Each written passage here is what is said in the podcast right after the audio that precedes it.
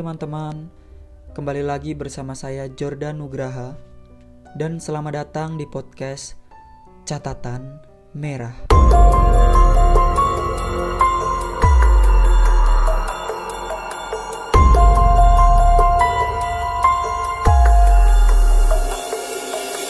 Oke, di episode pertama ini saya mau bercerita tentang pengalaman saya ketika pertama kali pindah ke kontrakan di kawasan kota Yogyakarta. Kejadian ini terjadi sekitar bulan Februari tahun 2019, jadi sekitar satu tahun yang lalu. Pada saat itu, saya dan teman-teman saya memutuskan untuk tinggal satu rumah, ngontrak satu rumah, agar kita bisa lebih produktif lagi dalam memproduksi video-video untuk di channel YouTube kami. Nah, kebetulan pada saat itu saya sendiri yang mencari informasi di mana kita akan ngontrak. Dan kebetulan saya menemukan iklan kontrakan ini di Facebook. Di iklan tersebut tertera harga 12 juta per tahun dengan spesifikasi rumah, rumah tingkat, terdapat tiga kamar tidur dan tiga kamar mandi, satu kamar tidur di atas dan dua kamar tidur di bawah. Karena kami tertarik dengan harga yang cukup murah, kami memutuskan untuk janjian dengan si pemilik rumah untuk survei lokasi seperti apa situasi dan kondisi rumah tersebut. Sampai pada suatu hari, akhirnya kita janjian dengan si pemilik rumah. Ketika sampai di lokasi, kita sama sekali tidak berpikir hal-hal negatif tentang rumah ini, karena memang ketika sampai di depan rumah, kita melihat rumah ini rumah yang cukup bagus dengan bangunan modern, bukan bangunan zaman dulu, sehingga kami sangat berpikir positif tentang rumah ini. Sampai pada akhirnya si pemilik rumah datang dan ngajak kita untuk masuk ke dalam rumah. Dan pada waktu pertama kali pintu rumah ini dibuka, seketika saya langsung merasakan ada aura-aura yang berbeda gitu. Oh ya, untuk informasi, kebetulan saya mempunyai tingkat sensitivitas yang melebihi rata-rata dibandingkan teman-teman uh, pada umumnya ya. Jadi saya bisa merasakan, bisa mendengar, bahkan kadang bisa melihat sesuatu yang supranatural. Jadi ketika pertama kali saya masuk ke dalam rumah ini, saya merasakan ada aura-aura yang berbeda. Aura-aura yang tidak seperti biasanya. Tetapi yang saya rasakan auranya cukup positif.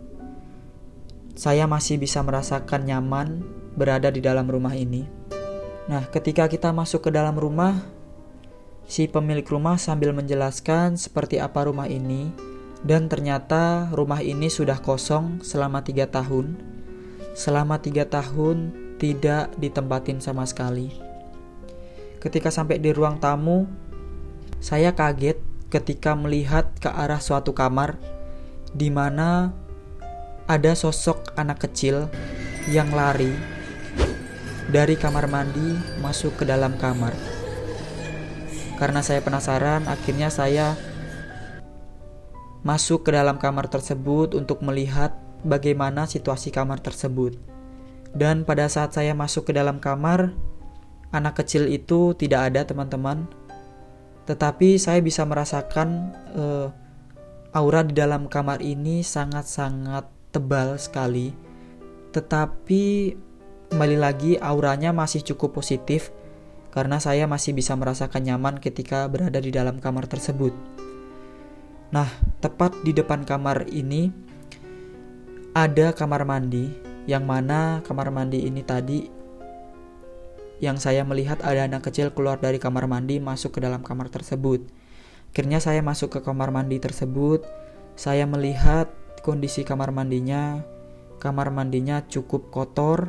Nah, pada saat itu saya berusaha tetap tenang, tidak memperlihatkan uh, rasa takut saya kepada teman-teman saya karena menurut saya aura di dalam rumah ini cukup positif.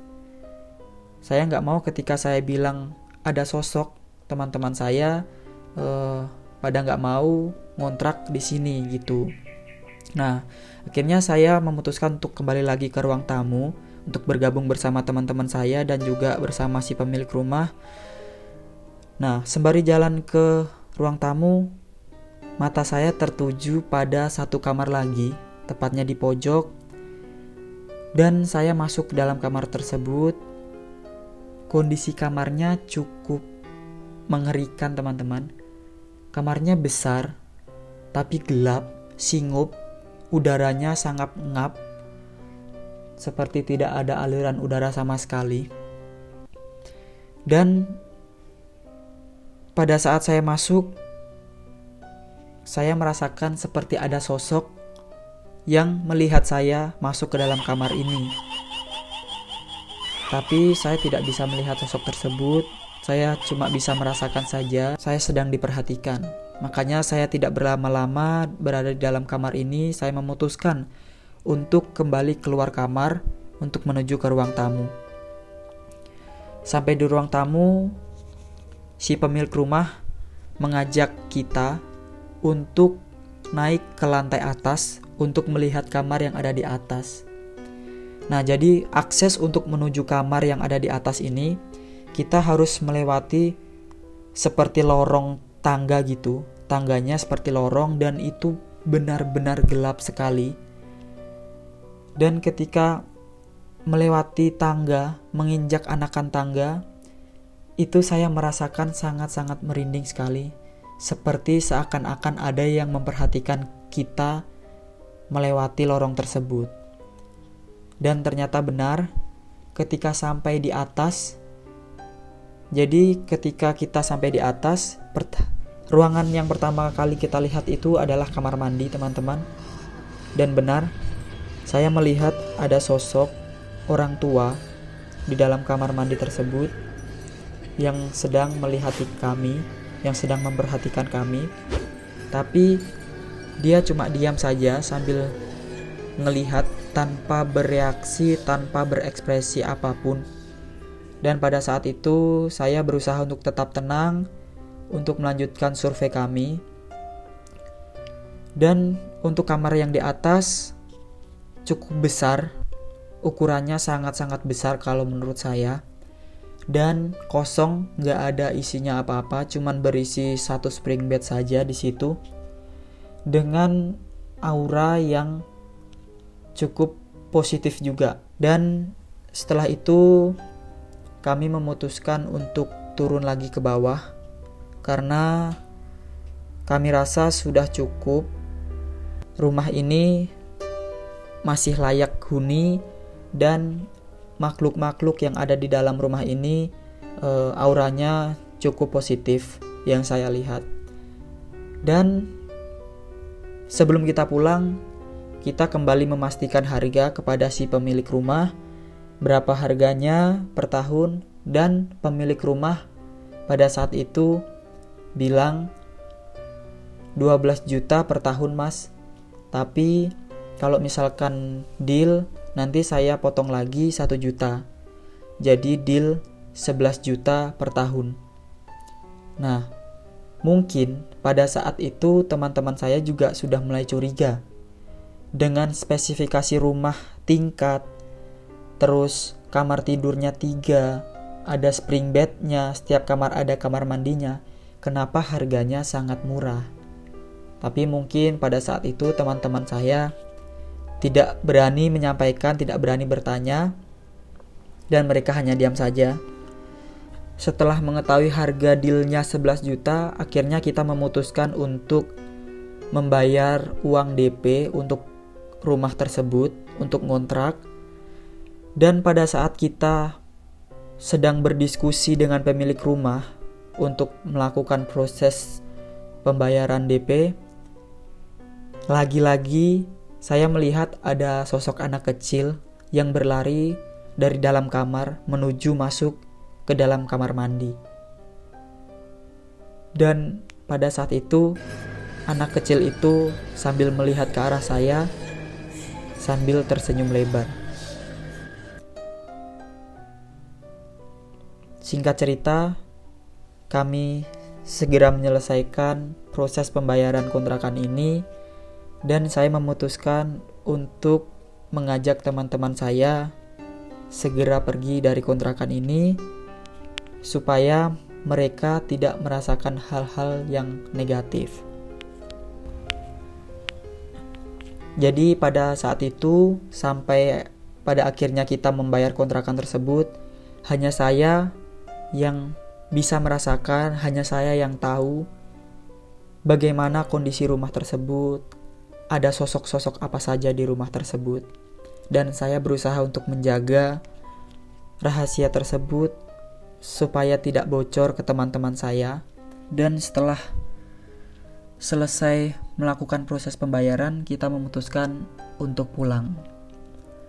Oke, untuk episode pertama saya rasa cukup sampai di sini saja dulu teman-teman. Uh, saya akan melanjutkan ceritanya di episode kedua dan episode-episode selanjutnya.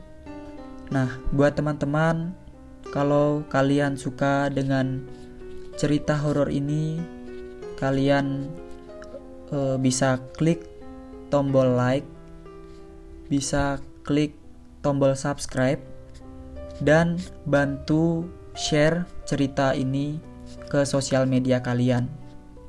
Dan buat teman-teman yang mempunyai cerita horor, cerita supranatural, teman-teman bisa mengirimkan ceritanya berupa voice note, rekaman suara, atau teman-teman bisa mengirimkan berupa tulisan. Nanti saya akan membacakan dan mencantumkan sumber Instagram kalian. Kalian bisa mengirimkan cerita-cerita horor kalian, cerita-cerita supranatural ke email catatan merahku at gmail.com Oke, sekian saja ceritanya. Sampai jumpa di cerita horor selanjutnya.